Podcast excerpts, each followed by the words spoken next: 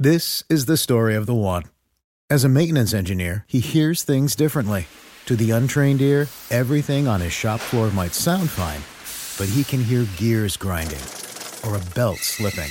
So he steps in to fix the problem at hand before it gets out of hand. And he knows Granger's got the right product he needs to get the job done, which is music to his ears. Call, click Granger punto com, or just stop by. Granger, for the ones who get it done. Lunes dos de octubre, yo soy Alejandro Villalbazo y esta es la información que sirve. Llegamos a momentos decisivos, estamos a un año de que termine el actual gobierno y a nueve meses de una etapa crucial para el país, las elecciones del dos mil veinticuatro. Es importante hacer una pausita, un alto en el camino y saber qué se prometió y qué de eso se ha cumplido y qué no. De entrada, el fracaso mayor es no tener ese sistema de salud como Dinamarca. No hay medicamentos, o no haber llegado todavía a la verdad del caso Ayotzinapa, o la creación de Segalmex, que se convirtió en el peor caso de corrupción admitido además que ha tenido este gobierno. Hablamos incluso de eso prometido, en marcha cien universidades públicas. ¿Existen o no esas cien universidades públicas? ¿Qué reacciones hay en Palacio Nacional? Pepe Toño Morales.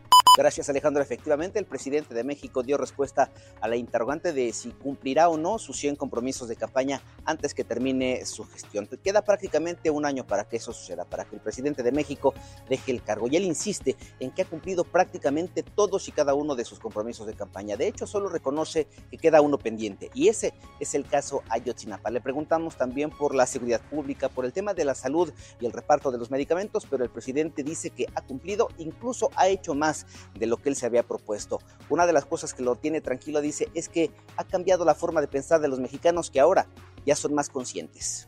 Los dolores de cabeza cuestan y cuestan muy caro. En el mundo se gastan miles de millones de dólares para enfrentarlos. Iñaki Manero. Gracias, Alex. Sí, yo sé de esto. Migrañas, cefaleas, dolor de cabeza, llámale como quieras. El dolor que ocasiona para muchos es terrible, es incapacitante. Y hay que tener diversos medicamentos para enfrentarlo. Consulta a tu médico. Las personas que constantemente sufren de migraña en el mundo gastan, ahí les va, más de catorce mil millones de dólares para reducirlo. Y si se puede, eliminarlo. No hay dinero que alcance. René Ponce. Efectivamente, especialistas dedicados al estudio del dolor indican que tan solo el dolor de cabeza tiene un impacto en la economía global que cada año genera una gran pérdida económica tanto para las empresas como para los propios trabajadores. Destacan que todos los habitantes del mundo sufrimos en algún momento de cefalea tensional generada por estrés, tráfico o ruido, mientras que la migraña es un dolor extremo en la cabeza que genera discapacidad en aquellos que la padecen y que muchas veces no es reconocida como discapacitante entre quienes jamás la han sentido. Los detonantes de la migraña, el estrés, ansiedad, higiene del sueño y estímulos externos como ruidos fuertes o ayunos prolongados. El Canelo llega a sesenta victorias como profesional.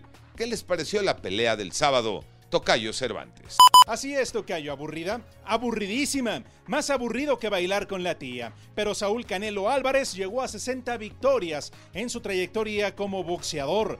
Derrotó este fin de semana en Las Vegas, Nevada, a Jermell Charlo. Ahora regresará hasta el próximo mes de mayo del dos mil veinticuatro. Por cierto, y en información de la Liga M X, América regresó al liderato general tras su victoria ante los Pumas, uno por cero, y el enojo y el berrinche del turco Antonio Mohamed. Cruz Azul también ganó, las Chivas no lo hacen, empataron con Toluca y ya sumaron seis partidos sin conocer la victoria, todo dentro de la jornada diez. Esta semana tendremos, además de Champions, jornada doble de la Apertura veinte veintitrés.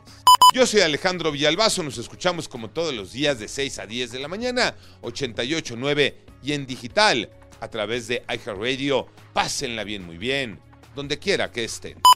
This is the story of the one.